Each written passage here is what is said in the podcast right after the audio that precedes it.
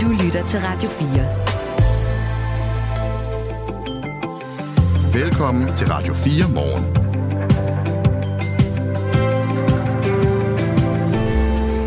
I skal gøre mere. Det her var ikke grunden til, at I kom til Danmark. Sådan lød beskeden fra Mette Frederiksen til bandemedlemmers familier i går. Flere af dem har minoritetsbaggrund, og statsministeren mener altså, at deres familier har et medansvar i, at deres børn bliver kriminelle. Men hvordan reagerer en af Danmarks mest udsatte boligområder på den melding? Det kigger vi på øh, om cirka et kvarters tid. Så er der også øh, Jonas Vingegaard i spil. Han er jo altså forrygende kørende ved øh, cykelrøbet, øh, Spanien rundt, Vuelta a España, hvor hans hold Jumbo Visma sidder på de tre første pladser. Det interessante er, om han er lige lovligt godt kørende. For i går satte han jo to holdkammerater. Vi skal også have talt om, om han hedder Sepp Kots eller Sepp Kus på et tidspunkt, men det må vi lige vende tilbage til. er det ham, der fører? Mm, ja, det er PT, og så er der Primus Roglic, øh, sloveneren. Det interessante er jo, at det er en af dem, der skal vinde øh, cykelløbet, men er det ukammerat, det der stikker af fra kammeraterne, og vinde etappen, som Vingegaard gjorde? Ja, hvis man kan, skal man så ikke? Jo, det, den, der har evnerne, har også pligten, sagde man i gamle dage. ja, det er rigtigt. Okay, det er cykelsport, det kommer vi også til. Og så er der ejendomsvurderinger. Det går lidt i øst og vest. Der er nogen, der har fået sig et ordentligt pjosk, da de var en tur på den portal. Ellers noget? Ja, så fortsætter vi øh, med en af de historier, vi har kigget på her til morgen, altså det her med, at kvinder bliver ældre og ældre første gang, øh, de får et barn. Øh, de er næsten 30 i dag. Det er noget af det, vi snakker om hele morgen, og vi har fået masser af skønne sms'er på den historie. Og når klokken bliver 5 minutter over halv 8, så får vi besøg af... Eller halv 9. Halv 9, undskyld, ja. Så får vi besøg af en kvinde, der blev mor som øh, 35-årig for første gang. Og i den sammenhæng hører vi jo meget gerne, hvis du fik dit barn meget tidligt, det første altså, for eksempel som 19-årig eller 20-årig, så kan du skrive til os med fordele og ulemper. Sådan en lille checkliste, du kan skrive ind på 1424. Med lidt held har vi mulighed for at ringe ind op. Ja, sikkert meget. Ja, masser at gå i gang med. Klokken er 7 minutter over 8. Godmorgen. Det her er Radio 4 morgen. Vi har hele ugen beskæftiget os med fænomenet videokonsultationer i lægevagten. Og det er jo altså blandt andet, fordi vi har været i kontakt med patienter og efterladte, som har haft negative oplevelser, og der er også nogle diagnoser, som ikke blev givet, som de skulle. Men der er også en masse fordele i brugen af videokonsultationer i lægevagten, og derfor vil vi gerne belyse den anden side af mønten også, blandt andet med hjælp fra Joachim Nørmark, der er praktiserende læge i Aalborg, og som også arbejder som vagtlæge. Godmorgen. Godmorgen. Hvor, hvor tit bruger du egentlig uh, sådan en videokonsultation i forbindelse med din chance som vagtlæge? Men jeg tænker på en almindelig uh, lægevagt, som typisk er de der 7-8 timer. Der tror jeg, jeg har en 2, 3, 4 videokonsultationer sådan typisk, men det afhænger meget af, af hvordan sygdomsmønstret er for tiden, og uh, hvilken dag det er og sådan nogle ting. Men, øh, men øh, måske en, en gang i timen eller sådan noget, når jeg sidder og har telefoner. Hvad er fordelene ved det? Jamen, jeg synes, der kan være mange fordele, hvis man bruger det rigtigt. Man skal huske på, at det er et værktøj, ligesom andre værktøjer, vi har at, at arbejde med. Øh, og, og der kan være fordele i nogle situationer. Nu sidder jeg i Region Nordjylland, hvor der kan være ret langt øh, til lægevagten. Og der kan vi måske spare nogle patienter for nogle, for nogle lange køreture øh, ved at kunne håndtere det på video. Øh, Øh, et eksempel kan være en patient, der bor i Brogst, som ligger sådan øh, lige midt i, imellem alle de steder, vi har lægevagtskonsultationer nærmest, og som øh, sker sig på en kniv i forbindelse med, at han laver sin aftensmad. Øh, og normalt så vil det jo fungere på den måde, at, at patienten ringer ind til os. Sådan er det jo med lægevagten, at man ringer ind og bliver visiteret til et tidspunkt og et sted. Og han siger, at jeg har skåret mig i min pegefinger, og jeg tror, det skal syes. Det er jo sådan hvad, hvad typisk, og, og, og mere kan man jo ikke forvente, at han, han kan sige om det. Og der kan det jo være praktisk, hvis man på video kan vurdere, om det er noget, der skal syes, eller noget, hvor man kan sige, det behøver ikke syes, det kan du sagtens selv håndtere. Spare øh, fire timer på landeveje og ventetid i konsultationen osv. Så, så der kunne det være en oplagt øh, fordel. Det kan også være en oplagt fordel i øh, eksempelvis ved børn, der er syge, børn, der er kendt med noget øh, øh astmatisk bronkit, som der er jo mange små børn, der har øh, og hvor forældrene har medicin derhjemme, men måske kan være lidt i tvivl, om det er nu her, de skal bruge det eller ikke skal bruge det. Der kan det også godt være en idé at, at se barnet på video, afhængig af situationen, og se, om det er den vej, vi skal, eller om det ikke er den vej. Det, som vi har beskrevet i nogle forskellige tilfælde, det er jo altså, hvor videokvaliteten til synligheden ikke har været så god, fordi man har blandt andet i et enkelt tilfælde Det kan være, at jeg lige skal spille et klip derfra. Altså, det er en mor, der ringer ind, fordi hun er bekymret over sin seksårige drengs øjne. Han har fået sådan en gullig farve i øjnene, og det er jo et, et tegn på leversvægt, hvad han også senere bliver indlagt for. Men det kan man simpelthen ikke se, eller lægen kan ikke se det på det, øh, det, den, den videokonsultation, der finder sted. Jeg tager lige et lille klip fra, fra det møde. Ja. Prøv at kigge lige ind i kassen der. Nej, det er ikke noget. Nej, okay. Det skal du ikke være nervøs for.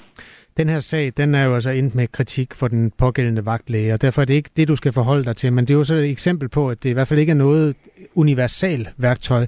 Har du stået i den situation, at du kunne se, at du havde nogle billeder af så ringe kvalitet, at du var nødt til at, at undersøge vedkommende øh, fysisk i stedet for? Ja, det har jeg, fordi selvfølgelig har det begrænsninger. Øhm, og det er også det, som jeg sagde før, det er et værktøj, vi har i vores værktøjskasse, og som kan bruges rigtigt. Altså hvis det bruges rigtigt, kan det have fordele, men der er altid risiko for, at, at, at det ikke hjælper os. Man kan sige, at alternativet øh, kunne jo være nogle gange, altså inden vi havde video, hvor man ligesom beder om en, en forklaring fra forældrene eksempelvis på, hvordan noget ser ud. Og så må vi sige, at alt andet lige, så vil videoen nok være bedre til at understøtte det, end forældrenes egen observation hvis vi taler om størrelse eller farve af, af udslæt og sådan noget. Men det har selvfølgelig sine begrænsninger, og det skal man kende. Der er også nogle kvalitetsmæssige øh, øh problemer, som, som mange jo kender fra øh, Zoom-møder og Teams-møder gennem coronaen og så videre, at en gang imellem så øh, lagger det, som det hedder på nudansk. Øh, det ligner Lego-klodser på billedet. Øh, lyden øh, har vi så i telefonen, så det bliver asynkront og sådan nogle ting. Så selvfølgelig har det begrænsninger. Der er mange ting, vi ikke kan øh, på video.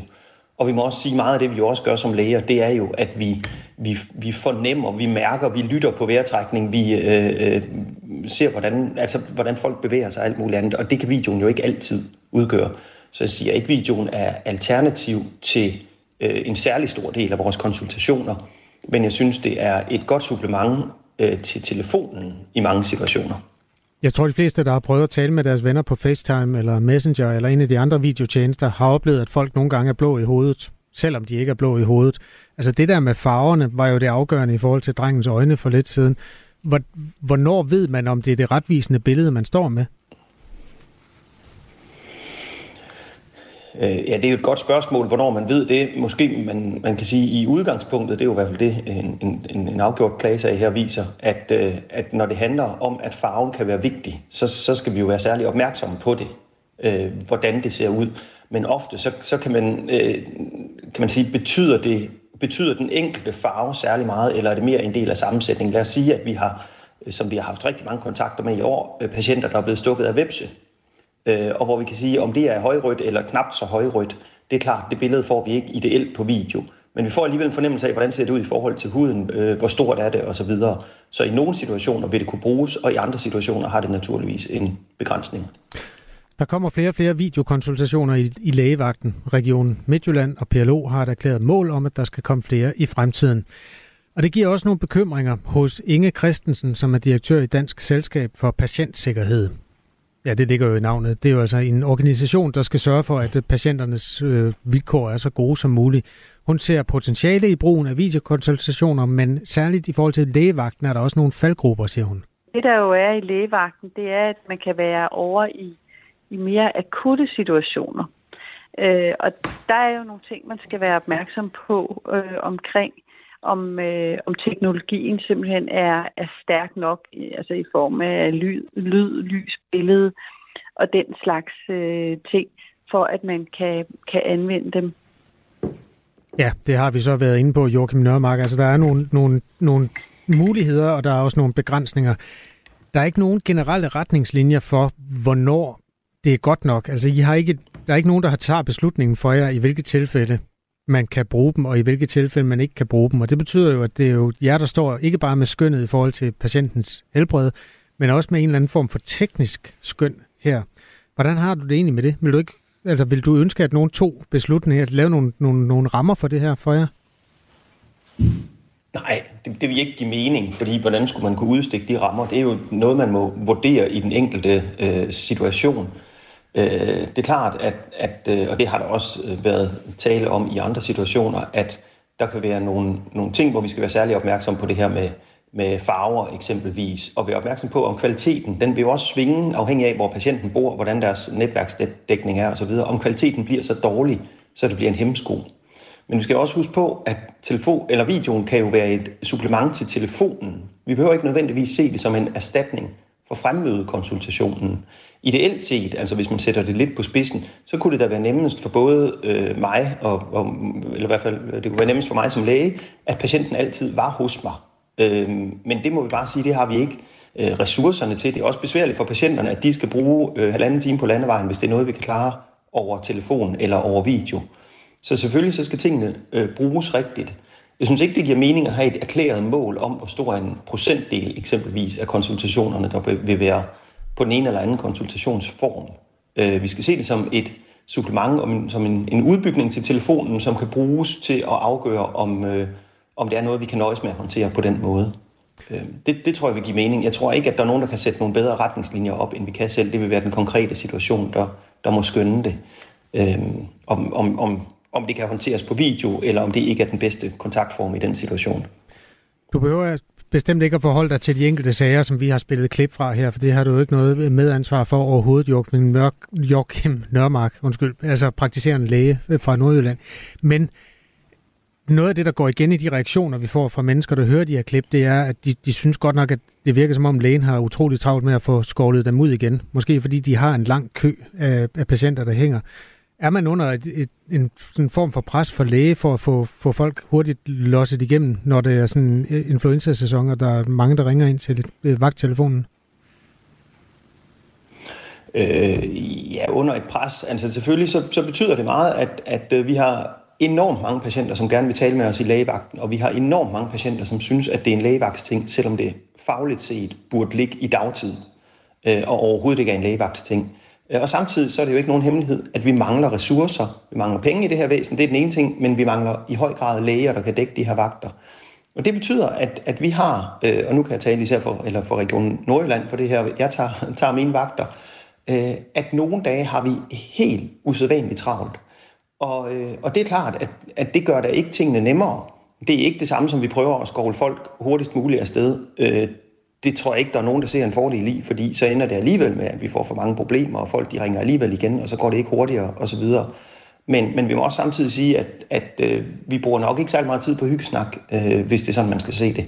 Øh, så jeg kan sagtens forstå, hvis der er patienter, der generelt har en oplevelse af, at de bliver skovlet for hurtigt ud af butikken, hvis det var det begreb, der blev brugt. Ja. Øhm, det tror jeg simpelthen også, der kan være nogen, der har i, i, i dagtid, øh, hvis man skal sige det på den måde, fordi vi er altså underlagt et system, hvor vi har øh, helt, helt, helt afsindigt travlt, og antallet af kontakter til lægevagten øh, er bestemt ikke gået den rigtige vej. Det stiger og stiger og stiger, øh, måske som følge af, at man i samfundet også har en forventning om, at man skal kunne alting døgnet rundt, så hvis man har brug for behandling af øh, sin børneorm, eller hvis man skal have fornyet sin p-piller, så skal det da bestemt være øh, i vagttid og ikke i dagtid, hvor ens egen praktiserende læge står til rådighed.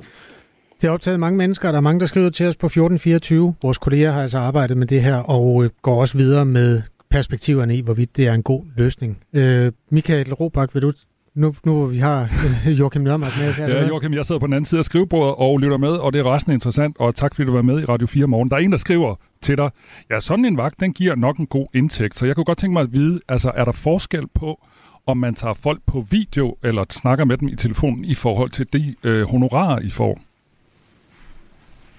Ja, det er der. Øh, vi er, når vi er på vagt, øh, i hvert fald i min region, og jeg tror, det gælder sådan i de andre jyske regioner også, så er vi 100% akkordlønnet. Øh, det har der været diskussion. Man skal bare gå ind og google lidt, så kan man læse den historie igennem mange år. Vi har indtil for nylig haft en aflønningsform, der gør, at at øh, ved at tale med en patient, hvis de så ikke blev set efterfølgende, så fik man et højere honorar ud fra øh, betragtningen om, at det tager længere tid, og det vi vil kalde at afslutte en patient i telefonen, end det tager at give dem en tid og invitere dem ind. Øhm, det får vi ikke nu her. Nu er det det samme honorar, vi får for at tale med folk i telefonen. Men, men laver vi video højere honorar for det. Åh, oh, det var lidt ærgerligt, du faldt lige ud, Joachim Nørmark. Er du, kan du høre os? Ses i konsultationen. Så videohonoraret er højere, men hvis vi sådan gør det ud på, hvor lang tid længere det tager, så tror jeg ikke, man kan sige, at det er en god forretning for mig at tage video. Så tror jeg faktisk, at vi kunne tjene bedre på at se patienterne i konsultationen. Godt, vi fik det spørgsmål med, og tak for det svar. Joachim Nørmark er altså praktiserende læge, som bruger videokonsultationer i sit arbejde som vagtlæge, og han opholder sig i Region Nordjylland, men det bliver altså brugt i alle jyske regioner, eller alle regioner i det hele taget. Det her er Radio 4 morgen. Husk, du kan skrive til os på nummer 1424. Det er meget fint at få nogle inputs til de spørgsmål, som øh, hører hjemme i vores interviews. 20 minutter over 8 er klokken nu. Jeg levede, jeg levede som kriminel i 6 måneder. Jeg var med til at sælge stoffer. Jeg stod med folk med skyder og knive, kæmpe poser kok og distribuerede. Det sidste måltid er tilbage med en ny sæson. Jeg blev sat ind i en rockerborg. Så sidder vi og spiller poker. Med nye gæster og nye samtaler om det liv, der er levet. Det er en drøm at prøve, men det er ikke et liv, jeg har lyst til at leve. Og den død, der venter efter den sidste bid. Jeg kan garanteret komme i spillet for at sidde og sige sådan noget. Lyt til det sidste måltid i Radio 4's app, eller der, hvor du lytter til podcast. Radio 4. Var det det? Det var det. Ikke så forudsigeligt. Uh, jeg er lidt i tvivl om, hvad der egentlig ligger i det her debatindlæg, men jeg synes, det er rasende interessant. En mand har skrevet på Altinget, det herlige politiske sted på nettet, og jeg skal måske sige, at han er phd studerende ved Universitetet i Oslo, Norges arktiske universitet. Han skriver, at det er på tide at diskutere, hvordan de grundlæggende rettigheder skal udvides og gælde for dyr. Ja. Og undervejs i det her øh, debatindlæg, så øh, fortæller han jo om, hvordan mm, altså klimakrisen blandt andet påvirker mennesker, men de politiske valg, vi træffer nu, påvirker ikke bare mennesker, men også ikke-menneskelige dyr. Jeg lytter. Ja, jeg kan jeg godt forstå. Det, altså, begrebet ikke-menneskelige dyr, det betyder altså dyr, vi er jo også dyr. Menneske, homo Ah, på den sapiens, er en dyreart, men der er jo også nogle dyr, der ikke er mennesker, nemlig de ikke-menneskelige dyr. Det er for eksempel en gris eller en ko, eller måske en hulebjørn. Der er mange former for dyr, som ikke er mennesker, og de har jo ikke nogen demokratiske rettigheder, og det er det, der, der hæves, altså det, det, det, det er den principielle diskussion, han gerne vil tage op her. Og det er virkelig tungt skrevet, men det er også meget interessant. Så nu skal du spidse ører. Er du klar? Jeg er klart. Håber vi, lytterne også er klar. Demokratiet er en dynamisk realitet i konstant udvikling, og det samme gælder de fundamentale rettigheder, som ikke er fastlåste koncepter, selvom mange af os betragter dem som givende. Hvis vi tager retten til at stemme, som et eksempel, har vores opfattelse af, hvem der er kvalificeret til at deltage i valgprocessen, ændret sig over tid. At inkludere ikke-menneskelige dyr i retssystemet kan virke som en kompleks opgave, men i, synet, i lyset af klimaforandringer er der afgørende grunde til at tage det i betragtning. Klimaforandringerne udfordrer grundlaget for, hvem vi bør inkludere i vores konstitutionelle demokrati. Altså hvis jeg skal sige det lidt kort, så tror jeg Det simpelthen, må du at, gerne. at, at, at det er på tide, vi diskuterer, om dyr også skal have sådan en form for politisk indflydelse, Ja, okay. som ikke-menneskelige dyr betragtet, og ikke bare gennem et menneske. Og ja, det, det rejser mange spørgsmål. Jamen, folk døde jo og grin op til 1915, hvor man diskuterede, om kvinder skulle have stemmeret. Ja, Og i dag er der jo ikke nogen, der stiller spørgsmålstegn ved det. Så uden sammenligning i øvrigt overhovedet, så vil jeg bare sige, det, det er en first mover, men jeg synes, det er en interessant debat. Og jeg vil ikke afvise, at vi måske et andet, på et andet tidspunkt i Radio 4 Morgen skal den her debat op. Øh, måske invitere ham med. Forfatteren til det her øh, debatindlæg, han hedder David Mathias Påske, og det ligger på altinget.dk. Er der mere, du vil vide lige nu? Ej, jeg tror, jeg skal læse det. Ja, det tror jeg Men faktisk. tak, fordi du gjorde mig opmærksom på det, Kasper. Velbekomme. Det her er Radio 4 morgen. I må og skal gøre mere. Ja, I skal faktisk gøre alt, hvad I kan for at få stoppet den her voldsspiral.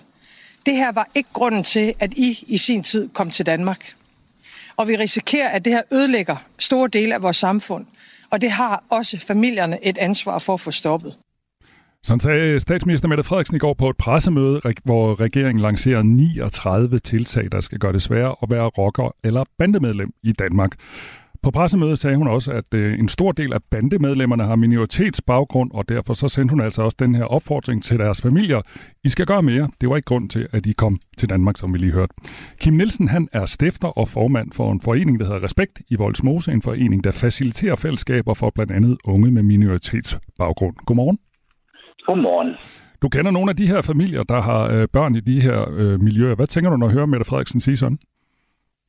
Ah, men altså, først og fremmest, så synes jeg, det er lidt bekvemt, at man øh, fra regeringens side peger fingre af indvandrerkultur og indvandrerforældre på den måde. Det er sådan en gratis omgang, hvor man øh, sådan lidt undgår den cocktail af årsager, der ligesom skaber et bandemedlem. Altså. Og det vigtigste, det er jo altså fattigdom og lav status og dårligt uddannede forældre.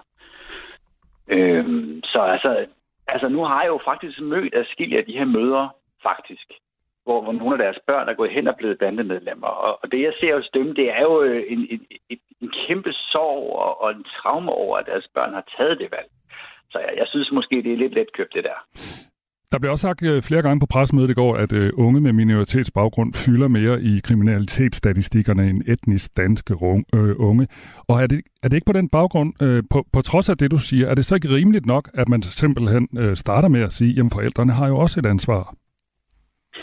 Øh, nej, det synes jeg jo. Selvfølgelig har forældrene et ansvar, men, men det er lidt man sparker jo lidt dem, der ligger ned. Vi bliver nødt til at acceptere, at mange af dem, der ryger ind i kløerne på de her bander, de bor jo i de her områder, hvor man er meget, meget fattig. Og, og det er meget svært for forældrene her, fordi jeg, jeg køber simpelthen ikke rigtig den her præmis, fordi altså, jeg kender jo personligt en familie, hvor to af børnene fik høje uddannelser, og den tredje blev kriminel, ikke? Og de er altså rimelig identisk opdraget, så jeg køber ikke den præmis. Altså, jeg, jeg, jeg synes, det er meget svært, fordi når et barn kommer i kløerne på banderne som 12-13-årig, ikke også? Og, og bliver gjort afhængig af tramadol på vej hjem på skole, ikke? Altså, så synes jeg simpelthen, det er for pinligt og primitivt at pege fingre af familiekultur. Så synes jeg altså, der er nogle andre problemer, altså, som vi bliver nødt til at tage fat i, som jo i virkeligheden handler rigtig meget om fattigdom, altså. Så det du siger, det er, at man bliver ikke bandemedlem, øh, blandt andet fordi man er dårligt opdraget eller har forældre, der ikke har styr på en, men det er fordi, det er en social status, der afgør, at man ender i en bande. Jeg tror, det er en kombination af rigtig mange forskellige ting. Men jeg tror virkelig, at, at, at for at vi kan tage den her debat, ikke, altså, så bliver vi jo nødt til også at acceptere, jamen altså, ja, det er klart, at i, i de udsatte områder, jamen, så har vi et stort antal sårbare børn, som kommer fra ressourcesvage hjem. Det er sandt. Det er det da. Men, men vi bliver også nødt til ligesom at ligesom indrømme, at okay, jamen, øh, nu kan jeg jo så se herude i Voldsmose, som jo så er Danmarks største og fattigste ghetto, så er der altså ikke en eneste fuldtidsansat til at lave foreningsfællesskaber for, for de her udsatte unge.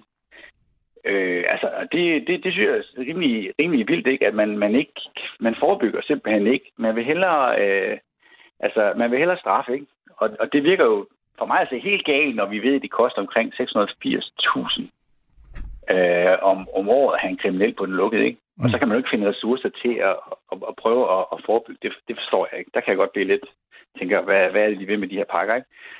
Men jeg, jeg taler med Kim Nielsen, der er formand i Foreningen Respekt øh, i Voldsmose. Nu, nu siger du det der med forebyggelse, men jeg så også pressemødet i går, og der blev der nævnt øh, flere eksempler på, at man nu også vil lave forebyggelse. Altså, så kommer det, du efterlyser, sådan set ikke?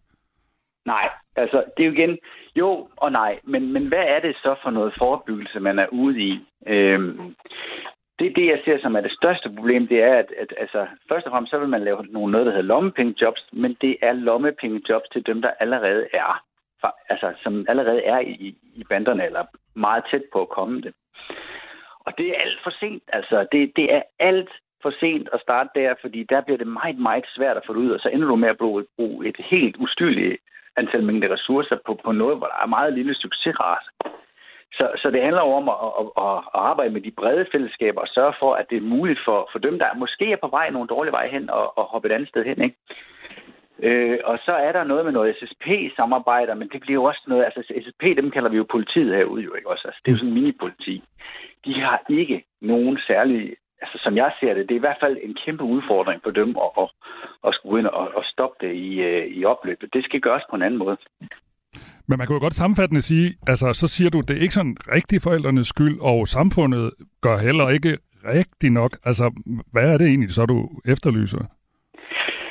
Jeg efterlyser, at, at man, altså, jeg er bare lidt det der med, at man straffer, man prøver at straffe sig ud af det. Det bliver rigtig svært, og jeg tror også, at problemet er jo relativt uløseligt. Altså selvfølgelig, der vil altid være fattige mennesker i et samfund. Men jeg tror, at man skal bare kigge mere på forebyggelsen. Det er, det er simpelthen der, hvor, man, hvor det er lettest og, og, og, og, og afhjælpe det her problem. Og det, det betyder så også, at der går ret mange år, før der sker noget, fordi man har, man har lidt holdt op med at forebygge her på det sidste, i hvert fald i de sidste mange år, jeg har været her. Der har i hvert fald ikke været rigtig noget herude.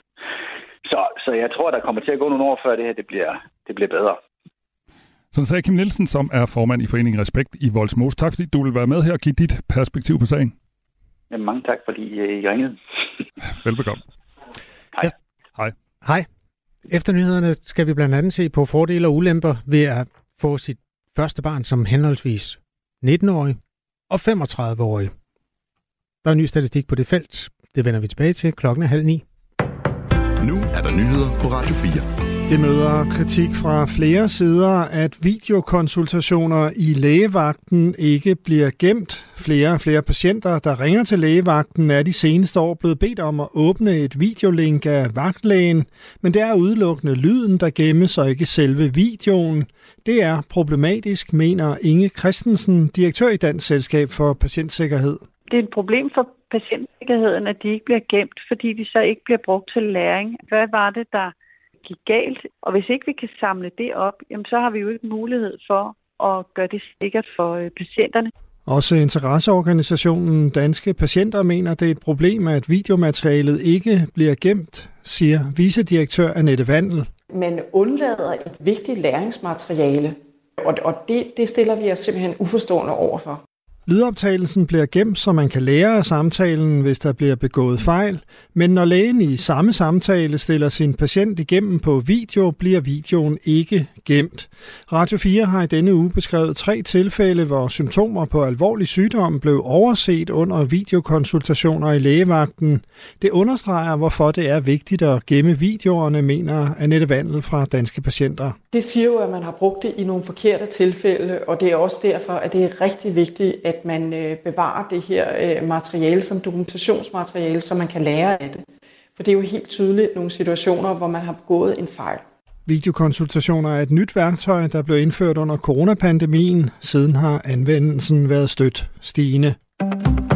Der er ballade i Alternativets folketingsgruppe. Ifølge dokumentation, som DR er i besiddelse af, har fem folketingsmedlemmer forsøgt at få smidt folketingsmedlem Teresa Scavenius ud af partiet. Alternativet har seks mandater i Folketinget. Der er ifølge mediet samarbejdsproblemer mellem Scavenius og den øvrige folketingsgruppe, som er problemet. Derfor har partiets hovedbestyrelse i august fået en indstilling fra den øvrige folketingsgruppe til at ekskludere Scavenius. Hovedbestyrelsen har ikke fuldt indstillingen. I stedet er der sat gang i et forløb med mailing og konfliktløsning, skriver DR. Teresa Scavenius vil ikke udtale sig om sagen.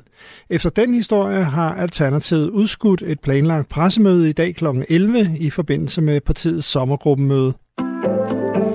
Mindst 24 er kvæstet efter et ukrainsk missilangreb på havnen i Sevastopol på Krimhaløen, det hævder den russiske indsatte guvernør i byen på beskedtjenesten Telegram. Ruslands forsvarsministerium skriver, at angrebet blev foretaget med 10 krydsermissiler og tre højhastighedsbåde. Syv af missilerne blev ødelagt af luftforsvar, og de tre ukrainske både blev destrueret af et russisk patruljeskib, påstår de russiske myndigheder. Som følge af angrebet er der opstået en brand i skibsværftet på havnen, som beredskabsmyndighederne kæmper med at slukke. Værftet bruges ifølge Reuters til at bygge og reparere skibe og ubåde fra den russiske Sortehavsflåde, der har sendt adskillige droner og missiler mod Ukraine.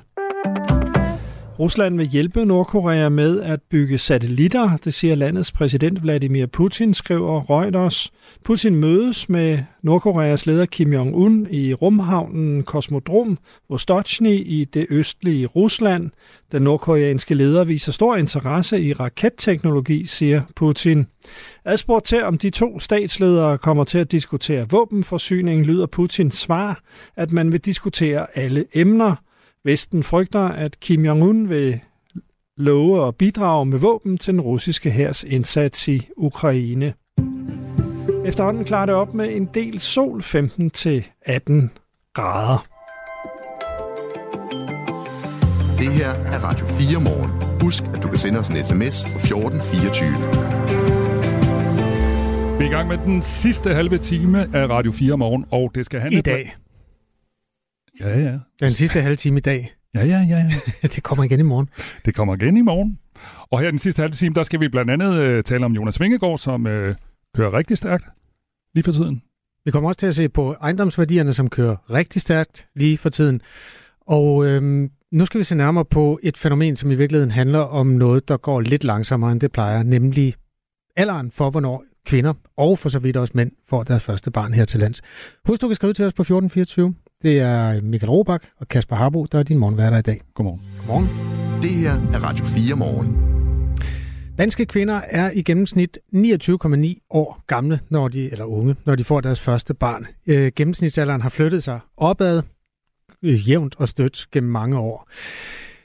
Det er en stor stigning, hvis man øh, sammenligner med for eksempel 1960, hvor kvinderne i gennemsnit fik deres første barn som 23-årige. Og det er altså et lands gennemsnit for det her problematisk udvikling, hvis man spørger Søren Sibe, der er cheflæge på Rigshospitalets afdeling for fertilitet. Der, hvor problemet ligger, det er den biologi, vi er født med. Øh, den kan vi ikke lave om. Og det handler jo om, at hvor længe kan vi få vores børn, og hvornår kan vi få vores børn. Og når vi begynder at få dem senere, så har vi sværere og sværere ved at få dem, og vi får flere og flere reproduktive sygdomme, altså sygdomme i både omkring vores evne til at kunne få børn. Så, så det handler om, at vi har en biologi, som ikke er konstant, som ændrer sig, og hvor chancerne, øh, jo ældre man bliver, bliver ringere og ringere. Både for kvinder, men også for mænd. Regitze Bryl er 39 år i dag, blev mor som 35-årig for første gang til en søn, som forhåbentlig har det godt, Regitze. Det har han. Han øh, vågnede lige inden jeg gik ud af døren her til morgen, og var ret sur over, at han ikke skulle med, men øh, det, ja, ja, han blev derhjemme. Shit happens, det kan du lige så godt lære. Hvordan var det at blive mor som 35-årig? Det var det største i livet. Det tror jeg, at de fleste, der bliver forældre, de, øh, de har den fornemmelse, eller det håber jeg, at de har. Altså, øh, mm. Det har været et ønske, så længe jeg kan huske, egentlig. Ja. Øh, jeg tror altid, jeg gerne vil have børn. Så øh, det var ikke sådan med god vilje, at det blev så sent, vil Nej. jeg sige. Hvor bekymret nåede du at blive undervejs for din fertilitet? De der løftede øh, overlæge pegefingre har du været der i mange år. Øh, mega nervøs, fordi man har jo ingen øh, som helst mulighed for at vide, om man er en af dem, som, som har svært ved det, eller ikke har svært ved det, før man går i gang. Øh, det, der gik ja, et lille halvt år, fra vi gik i gang til jeg ligesom blev øh, gravid. Og selvom det kun er et halvt år, og jeg hører mange længere og meget for, mere forfærdelige historier, så hver eneste gang, jeg fik min menstruation, var jeg der sådan, åh oh, gud, nu det er for sent, jeg får det aldrig, det, det kommer mm. ikke til at ske. Altså netop fordi man er, man er vokset op med den fortælling. Altså jeg var ikke i, i tvivl om, at det at min odds for at blive gravid selvfølgelig var lavere, fordi jeg var i den alder, jeg var. Altså bortset fra, at der ikke lige har været den rigtige og sådan noget, har det så været inde i dine tanker i de tidlige 20'ere for eksempel, at man også kunne blive mor der? Eller var det fuldstændig ude af billedet? Ej, tidligere 20'ere, det, der, det, det tror jeg ikke. Der, øh, der havde jeg gang i alt muligt andet. Øh, Jamen, det er jo det, man har. Ja, men altså, hvis jeg havde hvis jeg havde... Jeg vil også sige, det handler jo også, det er også om to parter. Jeg har heller ikke mødt nogen mænd, dengang jeg var i de tidlige 20'ere, som på nogen måde var klar til at stifte familie. Øhm, og det, det kræver trods alt to.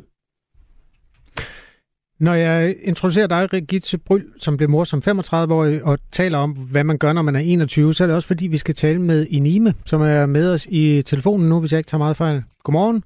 Ja, godmorgen. Du var 21, da du fik dit første barn. 24, ja, det var jeg. da du fik det andet, 26 øh, med det tredje. Håber, de alle tre ja. har det godt? De har det godt. Velfungerende børn i dag. kan du ikke lave sådan en øh, fordel og ulemper, sådan en hurtig liste over, hvordan det er at blive mor som 21-årig? Altså, fordelen i 20'erne, vil jeg nok sige, det var uh, den der høje energiniveau, du har i 20'erne, fordi den uh, falder markant her, kan jeg jo selv mærke som 34-årig øh, at man har tid til de små børn, ikke fordi, at når man er 30 før man ikke har tid, øh, men ja, mit energiniveau var på et helt andet niveau, mm. når jeg selv personligt husker tilbage.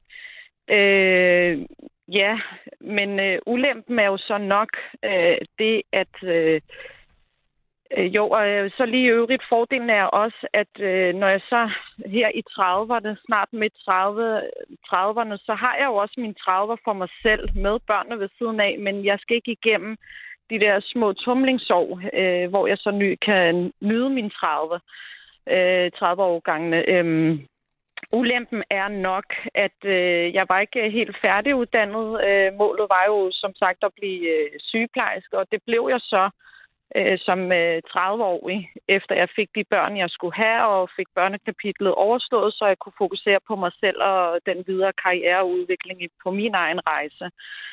Øh, og ulempen er jo nok også, øh, som jeg faktisk også fik skrevet til jer, det er, at som helt ung, så har du nok ikke helt øh, livet øh, på plads i forhold til boligsituation og hvis man gerne vil investere som ung og så have det meget bedre øh, i 30'erne, hvor man så går i gang med at få børn, det er nok den ulempe, øh, man har senere i livet. Mm. Men det er jo ikke helt umuligt, hvis man har sine strategier og har to, altså hvor mor og far kan sætte en plan for at investere, og det er da også lykkes. Og det er ikke fordi, det ikke kan lykkes.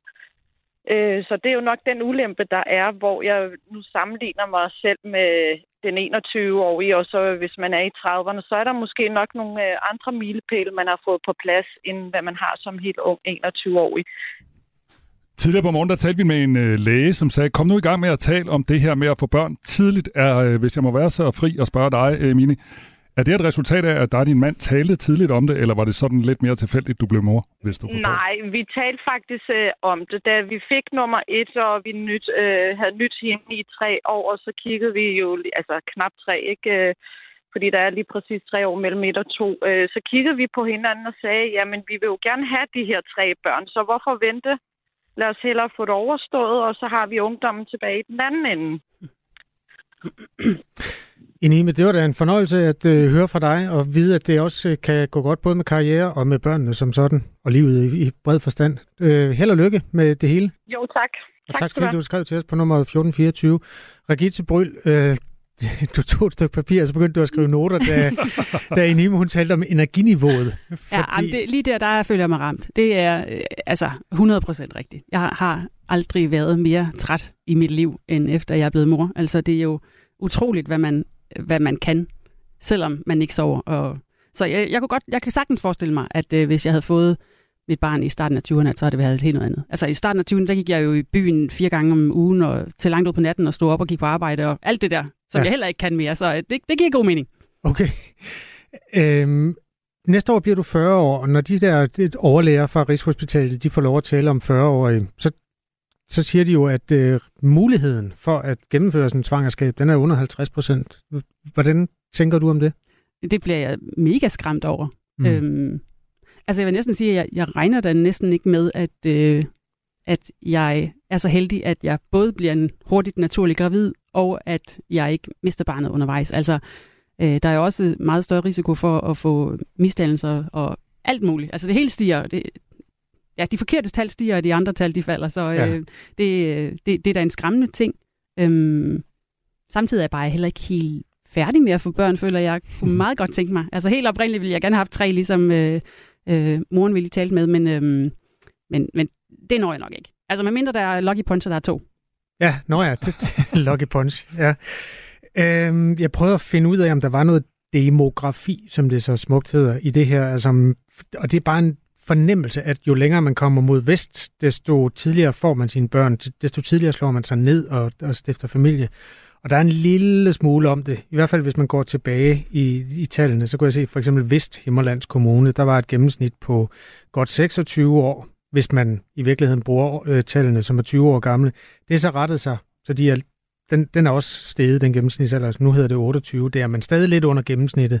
Øhm, Ja, og det gælder nogle forskellige kommuner. Altså generelt så er det i hvert fald sådan, i de der universitetsbyer, der er der en lidt højere øh, Øh, gennemsnitsalder, når man går i gang med at stifte familie.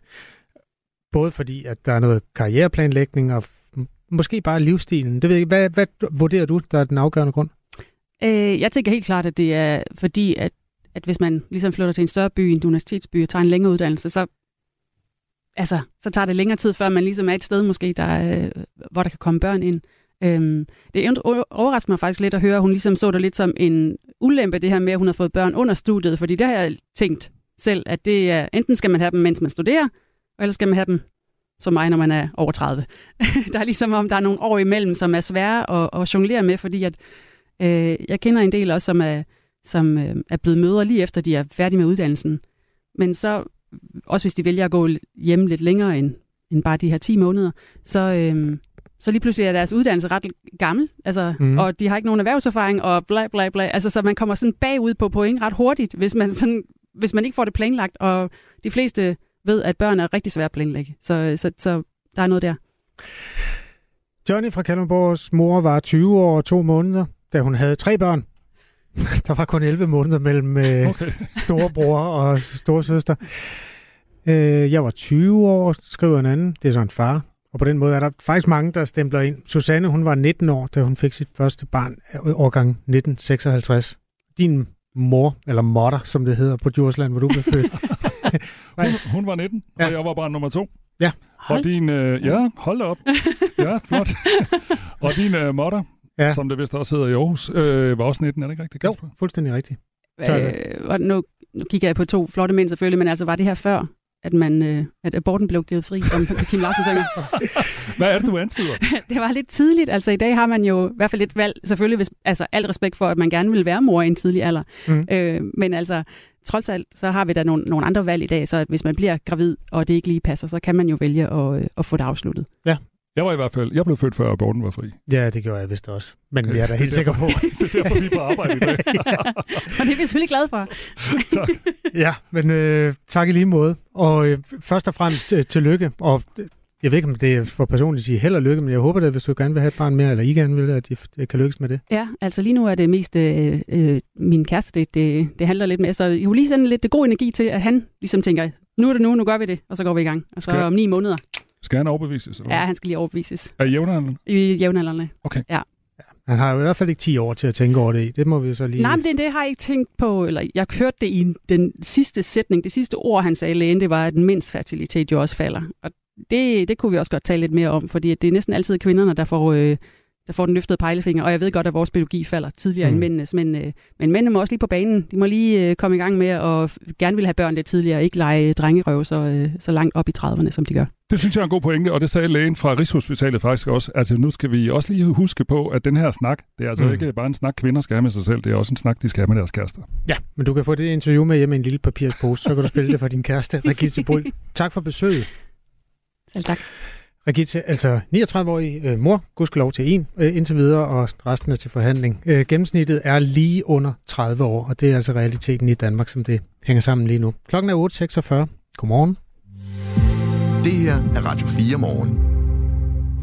Lige nu der er de sociale medier fyldt med folk, der mener, at de har fået en forkert ejendomsvurdering, efter de kom ud i går. Og en af dem, det er Jens Meilvang. Han er folketingsmedlem for Liberal Alliance og øh, transportordfører. Godmorgen. Godmorgen. Din ejendomsværdi den er blevet fastsat til 2.737.000, og din grundværdi er sat til 12.630.000. Det lyder som et dejligt sted, du har. Kunne du sælge det her for, kunne du sælge det her for hvad, skal vi sige, en 12-14 millioner, hvis du gad? Det kan jeg ikke. Jeg må sige, at den rigtige altså, værdi, det er nok der omkring de der 2,7, eller ja, måske lidt mere eller lidt mindre, men, øh, men øh, selve grundværdien, det er helt, helt hen i, i skoven. Har du, prøvet, har du prøvet at regne på, hvad det kommer til at betyde for dig? Øh, nej, det har jeg faktisk ikke, fordi altså, jeg satser på, at øh, når nu man engang øh, der bliver åbnet op for, at man kan klage over det, så kan jeg forklare, at øh, det selvfølgelig aldrig kan komme til at koste øh, 12 millioner ude på Djursland, og, og der, hvor jeg bor. Prøv lige at sige, hvad det er, du har. Er det en villa eller et landsted, eller, og hvor ligger det hen på Djursland? Altså det er, altså det er sådan i udkanten af en by, og øh, ja, der er en stor grund der, øh, og et almindeligt hus, og det er sådan en gammel staldbygning, eller ja, staldbygninger til. Øh, så et, et fint lille hyggeligt sted, men altså slet ikke op i, i de der priser. Altså det, er jo, det svarer jo til, at jeg kunne få lov at bygge, jeg ved ikke, Trump Tower eller et eller andet, øh, den grundpris der. Øh, og, og det kan man ikke. Altså for det første, hvis jeg så kunne gøre det, det kan jeg så ikke på grund af lokalplaner, men øh, hvis jeg kunne gøre det, så kan man jo heller aldrig komme til at gøre det, altså ude på Djursland. Øh, der er jo ikke et marked for at kan bygge lejligheder eller højhus, som, som man bliver beskattet efter nu. Så, så, så det, det passer ikke. Men er vi ikke enige om, at den her stigning, den kommer sådan set først, når du sælger til den næste? Altså, du kommer til at betale det, du hele tiden har gjort. Jo, det er sådan, det er lavet indtil videre. Så hvad er det, du frygter egentlig? Ja, men altså, det, det skal jo bare passe. Altså, hvad hedder det, øh, vurderinger, de skal passe, og jeg er godt klar over, at det er et meget kompliceret system, men, øh, men øh, det er jo også sådan, at når jeg skal sælge det, øh, så får det også, kommer det jo til at afspejle øh, prisen, fordi hvis den nye skal beskattes af 12 millioner, for noget, der reelt kun er måske ja, 2 millioner værd, eller i noget af den stil, så, øh, så får jeg jo heller ikke så meget for ejendommen, og det er jo også sådan, altså, øh, det rammer rigtig mange andre danskere, så, så derfor skal det passe, og, og så må det altså, ja, så må der laves om med det system, så, så de kommer til at passe noget bedre.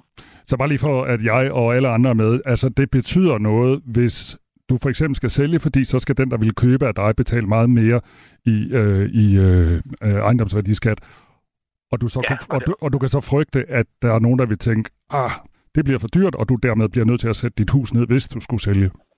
Ja, og det er jo ikke bare sådan teoretisk, det er jo sådan, det bliver. Altså, det er også sådan, vi har talt om med, med alle de her landejendomme, som er steget meget. Øh, i, at det kan godt være, at dem, der bor der nu, ikke bliver ramt af det, men øh, det er klart, at de får meget mindre for ejendommen, hvis den nye køber skal betale mere i skat for bruger. Jens Meilvang er folketingsmedlem for Liberal Alliance, så du har jo den fordel, i modsætning til alle de andre sure på de sociale medier, du kan jo sådan set måske gøre noget, eller hvad?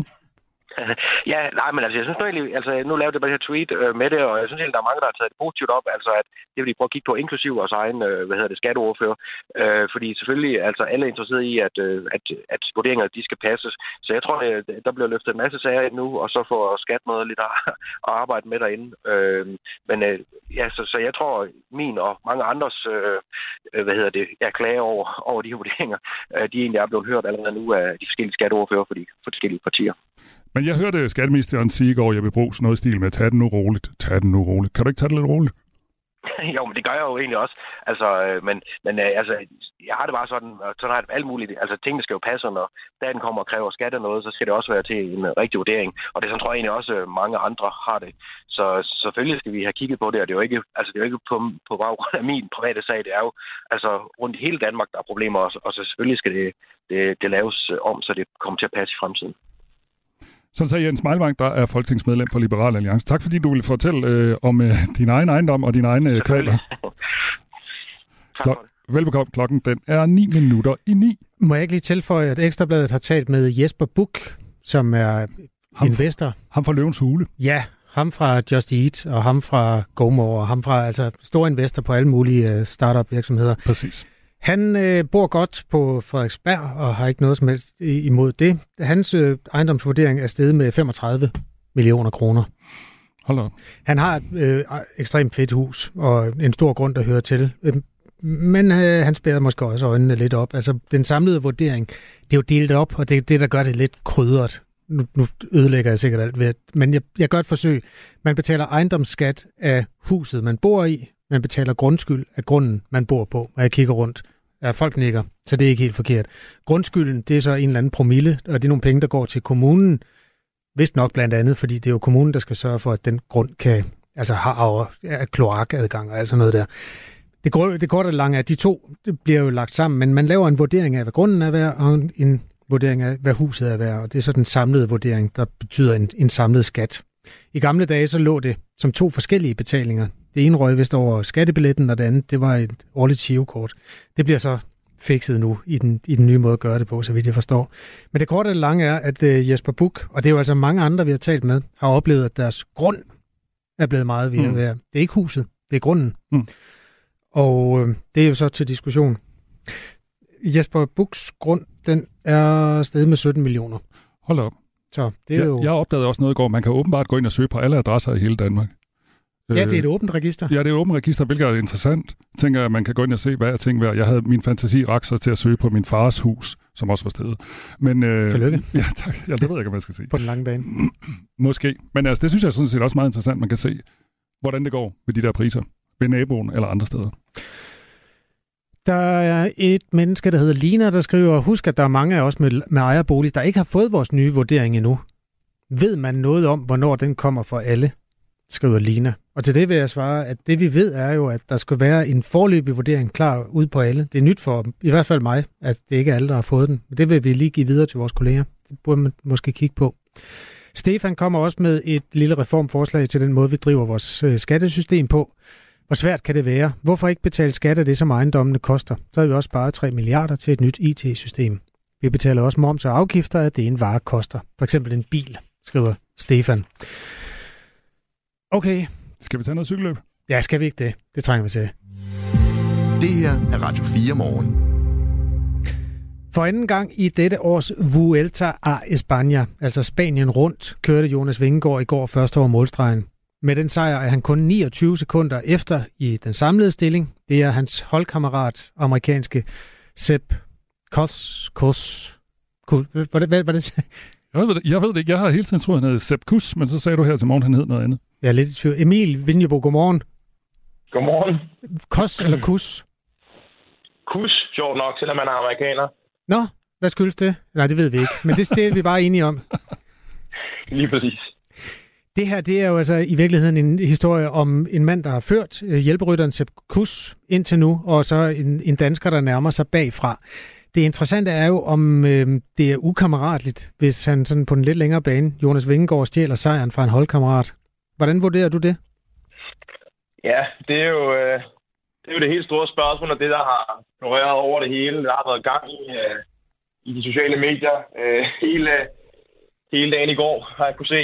Øh, og, og jeg synes også selv, jeg, jeg er lidt splittet. Jeg må indrømme, før etappen i, i går, der, øh, der så jeg Sepp Kuss som vinderen af, af Vuelta Spanien, og han så også ud til at være bedste mand, når det gik op ad bakke, men, øh, men så skete der jo den her ulykke for deres holdkammerat øh, Nathan van Højdok i, i går morges, øh, hvor han, øh, han er involveret i en bilulykke, får et hjerteanfald og kører galt med sin gravide øh, hustru.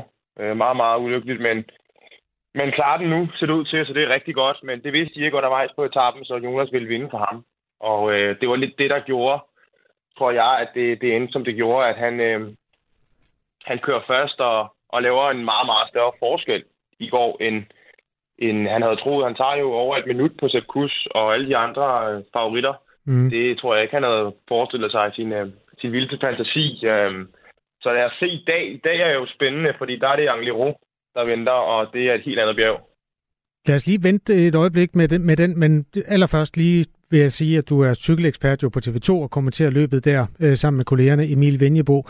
Så hører det med til historien for folk, der måske kommer lidt ind fra siden her, at der er et cykelhold mm. med tre førende ryttere på, som fører Spanien rundt. De ligger nummer 1, mm. 2 og 3. Det er en fuldstændig usædvanlig situation i et af de store øh, etabeløb.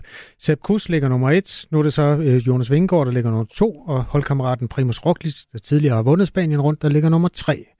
Og så kommer 17. etape, og det bliver jo det spændende, for det er jo der, man skal... Ja, det ved jeg ikke. Er det der, man skal finde ud af, hvem der kommer til at vinde Spanien rundt? Jamen, de har jo kørt rigtig mange hårde etapper. Øh, det er Spanien rundt, så det er jo hver anden dag er en øh, bjergetappe. Der, der er bjerg over det hele. Og, og de var jo også smut i, i Frankrig, hvor, øh, hvor Vingegaard vinder på øh, Tourmalet. Øh, så de har jo kørt hårde etapper. Så det er ikke fordi, det er den første hårde etape, der lige pludselig øh, venter dem. Så det er jo også fortjent til Kus af i føretrøjen, synes jeg. Man taler om, at at, øh, at den stærkeste mand skal vinde, og det, det er jeg faktisk også med på, den præmis. Jeg tror også, det er det, de har talt om, Jumbo Visma, at de vil have, at øh, det er den bedste af de tre, der skal vinde World-sagen, selvom mange af os jo godt kunne unde øh, Sepp Kuss sejren. Selvom vi over danskere, så Sepp Kuss, øh, skal måske spå, har, har hjulpet Jonas de sidste to Tour de France-sejre, og generelt bare har, har været der til alle de øh, sejre, de har haft på Grand Tour-niveau. Øh, så han er en kæmpe, kæmpe støtte for, for Roglic og, og Vingegaard. Øh, men nu er det engang øh, cykelløber, og Vingegaard og Roglic er også vindtyper, så det kan godt tyde på, at der ikke bliver øh, sådan delt gaver ud, og de ikke vil hjælpe sig Kus til en sejr. Nærmere, at, at de vil køre om det på, øh, på Angliru i dag. Kan man ikke øh, risikere, altså normalt så det her hold Jumbo Visma er jo kendt for sit sådan ret gode taktiske overblik og den måde, som rytterne placerer sig i forhold til hinanden på. Altså det er sådan et sammer, det er sådan et, nærmest et, et skakspil set fra sportsdirektørbilen. Altså hvis de pludselig får lov at køre mod hinanden, risikerer man så ikke at, at tabe det hele på gulvet? Om det er en god pointe, og det, det er også derfor, at de skal, de skal jo holde sammen øh, indtil sidste bjerg, og der, øh, der er det simpelthen op til, til, til ens egne ben, der er det svært at hjælpe rigtigt på, på det bjerg. Øh, jeg vil så sige, at jeg tror ikke, at Jonas Vingegaard vil angribe helt nede fra, fra begyndelsen af bjerget. Hvis der skal angribes, skal det være længere oppe, så, så du er inde på, at man ikke risikerer øh, podiet. Det vil være historisk bedrift at få alle tre mand på, på podiet. Det, det er overvist om, de, de meget gerne vil, vil bevare. Det sidste bjerg, er det, er det det i dag, eller kommer der mere? Der kommer meget mere endnu. Nå, fedt. Okay, der, perfekt der, det er jo det, jeg min alle taler om i dag. Men, men grunden til, at vi taler så meget om Magneru i dag, det er, fordi vi vil se formentlig et skifte i Jumbo Vismas taktik. Vi de vil ligesom skulle bekende kulør i dag, om, om det skal fortsætte som, øh, som det, der skete i går med Vingegaard ved Vinderueltagen, eller om de viser, at de, de vil køre på sæt kurs, hvis han, i det mindste, hvis han har benene til det selvfølgelig. De konkurrenterne skal jo, skal jo ikke køre fra dem, det er klart. Så skal, de mm. andre, så skal Vingegaard og Roglic køre med, men det, det er i dag, vi får ligesom det bliver sandhedens time i dag for, for cykelløbets videre øh, dynamik, og så er der også en meget, meget hård bjergetappe i, i morgen, og, og næst sidste dag på lørdag er også en svær, øh, svær kringlet hård etape, så der er stadig angrebsterræn. Men, øh, men i dag kommer jeg til at være lidt sandhedens time for resten af løbet. Det bliver spændende. Ja, mega. Det er fedt. Øh, Tak for den tv-anbefaling, Emil Vinjebo fra TV2. ha' ha' en god dag. Tak i lige måde. Emil Vinjebo altså cykelekspert for TV2, der dækker Vuelta i Spanien. Og hvis ikke man skal se cykelløb, så kan man jo blive på kanalen her, og så kan man høre Ring til Radio 4, der kommer efter nyhederne, og de stiller flere spørgsmål. Et af dem lyder sådan her. Er det rimeligt at bede vores sundhedspersonale om at rykke sammen i bussen og deles mere om de skæve vagter, eller skal man kunne regne med de arbejdstider, man har? Det er jo en diskussion, der kom oven på den her robusthedskommission, der kom med det her som en anbefaling forleden. Ha' en god onsdag. Klokken er 9. Du har lyttet til en podcast fra Radio 4. Find flere episoder i vores app, eller der, hvor du lytter til podcast. Radio 4. Ikke så forudsigeligt.